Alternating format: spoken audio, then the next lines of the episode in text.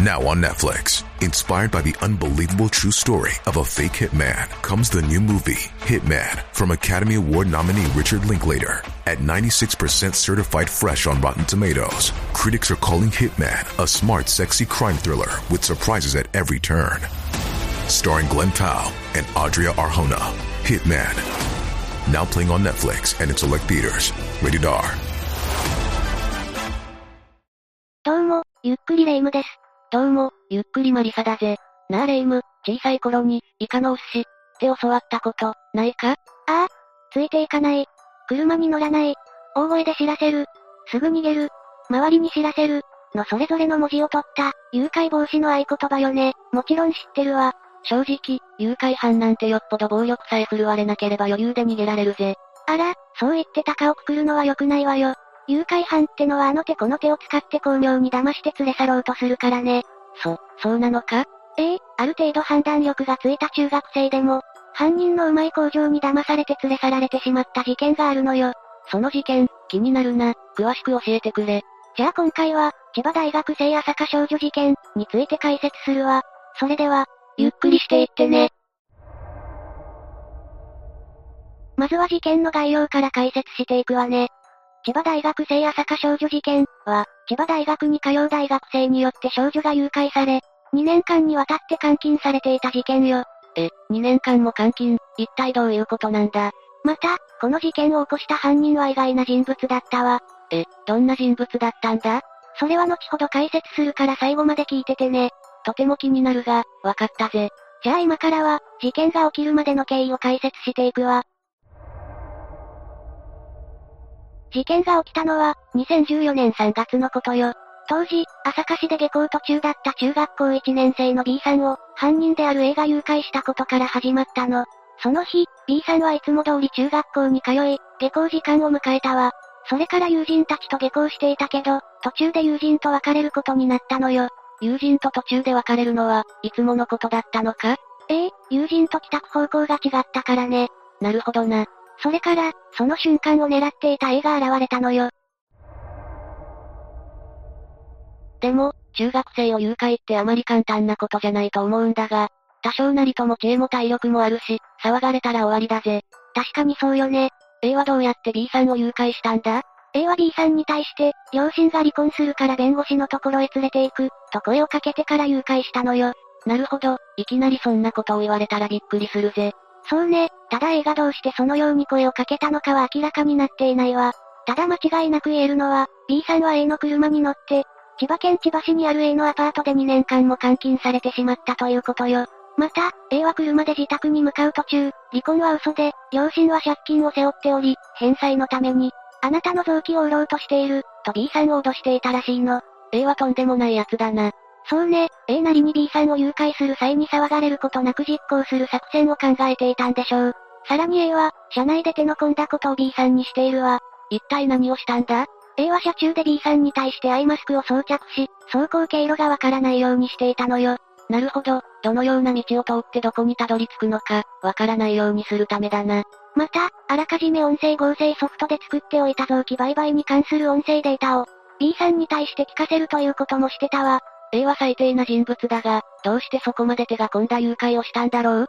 それに関しては明らかにされていないけど、ネット上では誘拐したことが明るみに出ないようにと考えていたからだと言われているわ。なるほどな。それで B さんが誘拐されたということはどの時点で分かったんだ？それは、事件からしばらく経ってからよ。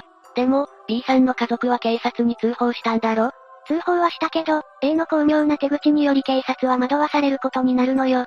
具体的に言うと、B さんの母親が自宅に帰宅すると娘の姿がなかったことが始まりよ。当初、B さんの母親は帰りが遅くなるだけなのかと思っていたそうなの。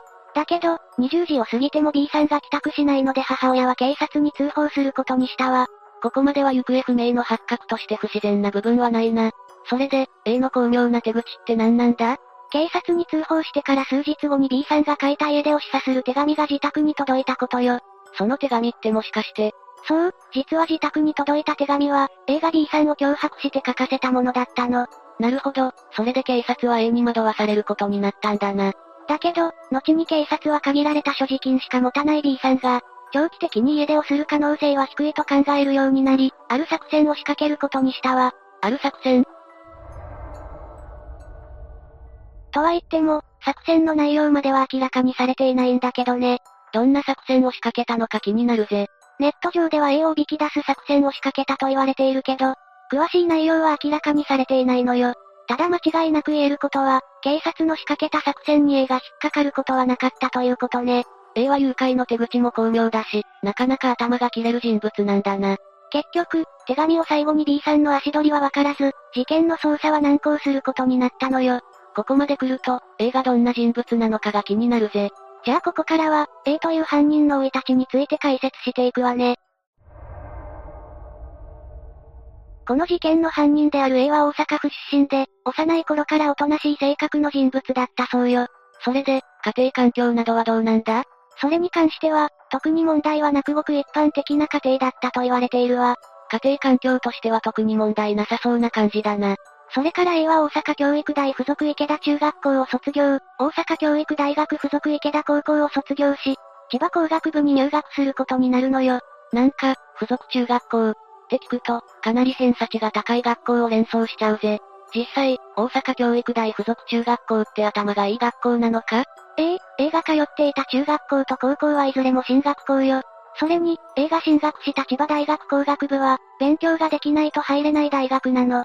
勉強はできるかもしれないが、A の私生活はどうだったんだ？基本的には真面目な性格だったと言われているわね。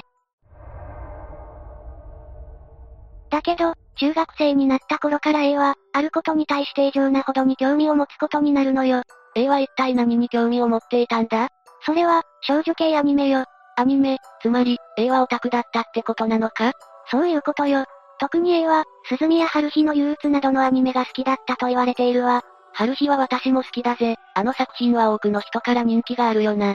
基本的にオタクの人は内向的なイメージがあるが、A はどうだったんだ？それに関しては、A は決してコミュニケーション能力が低かったわけではなく、近所での評判は良かったみたいよ。また、近所で行われる子供会のキャンプやハイキングなどの行事に参加し、下の子の面倒をよく見るリーダー的存在だったと言われているわ。実際はリーダーシップのある学生って感じなんだな。それで、A の両親はどんな人だったんだ？まず、A の父親は、e 防犯 .com という防犯グッズを販売する会社を経営しており、母親も普通の人だったそうよ。ということは、特に問題のある家庭じゃなくて、A はごく普通のアニメ好きの青年って感じなんだな。また、A の両親は教育熱心な人だったと言われているけど、近所との関係は良好だったと言われているわよ。まるで絵に書いたように優秀で、いい家族だな。話を進めるけど、千葉大学に進学した A の成績は優秀で、大学の教授たちも口を揃えて、問題がある学生ではなかった、と言っているのよ。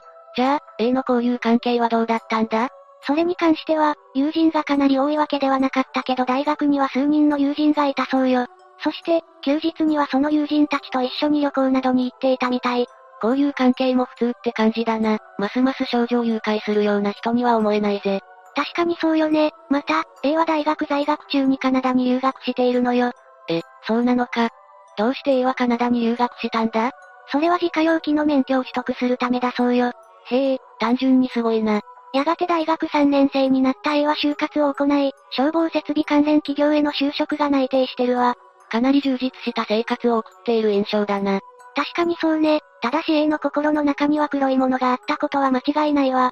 えどういうことなんだ？実は A はカナダから帰国してから、一人暮らしを始めているの。その一人暮らしを始めたアパートが、今回の事件現場となった場所なのよ。じゃあ、A はあらかじめ誘拐するためにアパートを借りたってことになるのか？はっきりしたことは言えないけど、その可能性が非常に高いと思うわ。でも、A の出身は大阪だろ？千葉の大学に通っていたんだったら、大学入学時から一人暮らしをしていなかったのか？それに関しては明らかにされていないけど、初めは大学の寮だったみたいね。なるほど、寮から一人暮らしを始めたってわけか。それからアパートで一人暮らしを始めた A は、誘拐事件を起こしてしまうのよ。それで、誘拐事件が2年間も解決しなかったのはなぜなんだ？それには二つの理由があるわ。一つは、A が B さんを洗脳していたからよ。洗脳、一体どうやって？それでもう一つの理由は ?B さんが助けを求めても、周囲の人が助けなかったからよ。え、一体どういうことなんだよ？早速順番に解説していくわ。A は B さんに対して、この家から逃げ出せば家族に危険が及ぶ、といった発言を、日々繰り返していたと言われているのよ。まあ、B さんからしたら、両親が B さんの臓器を狙ってる、っていう話をされてるから、何か裏事情に巻き込まれてると思っても不思議じゃないよな。その他にも A は、朝顔の種から抽出した麻薬成分を B さんの食事に混ぜて意識を朦朧とさせようとしたり、B さんに、私は捨てられた、帰る場所はない、と副賞を強要して、思考力を削ぎ落とそうとしたわ。なんか、素人が思いつきでやった方法とは思えないな。徹底的に調べた感じがするというか。そうね、この映画を行った洗脳の方法は、実際に本などでも紹介されている内容なのよ。つまり、A は B を監禁するために洗脳の方法をあらかじめ学んでいた可能性が高いってことね。そうなんだな。でも、A はいつ頃からそんなことを考えていたんだろう？それに関しては、逮捕後の取り調べで A が言っていたんだけど、中学生の時から少女を監禁したいという欲求があったそうなのよ。え、A は真面目な学生だったんだろ？どうしてそんなことを考えるようになったんだ？それはわからないわ。だけど間違いなく言えることは、A がその欲求をずっと持ちながら大学生となり、最終的には事件を起こしたということね。これが A の裏の顔だったんだな。次にもう一つの理由を解説していくわ。実は、A は B さんを監禁していたけど、毎日アパートにいたわけではなかったのよ。え？そうなのか。そうよ、A は B さんを監禁しながら就職活動を行っていたからね。そこを両立できる神経がわからないが、それならずっと B さんに付きっきりってわけにもいかないのは納得できるな。それに、B さんには脱出できる可能性があったってことになるよな。そうよ、それで B さんは A が不在の時にアパートから脱出を試みたけど、予想外のことが起きてしまったの。一体何が起きたんだ？それは、アパートから脱出した B さんが近くの公園にいた女性に対して助けを求めても、その女性は、知らない、と言って、B さんを助けることはしなかったのよ。一体どういうことだ？助けを求めたのにそんな冷たい対応をされる理由がわからないぜ。残念ながら、その理由はよくわかってないの。おそらく、その女性は B さんが本当に監禁されているとは思わなかったんじゃないかしら。え？え冗談だと思われたってことなのか。実はこのことは一度ではなく、二度起きているのよ。じゃあ B さんは別の人物に助けを求めたけど、その人も女性と同じような態度だったわけだな。そういうことよ。ここで一つ疑問なんだが、どうやって B さんは脱出したんだ？実は、A のアパートには玄関に外鍵が設置されており、B さんが脱出できないようになっていたのよ。だけど、A が監禁を始めてからしばらく経った頃に、玄関の外鍵を閉め忘れることが多くなったみたいね。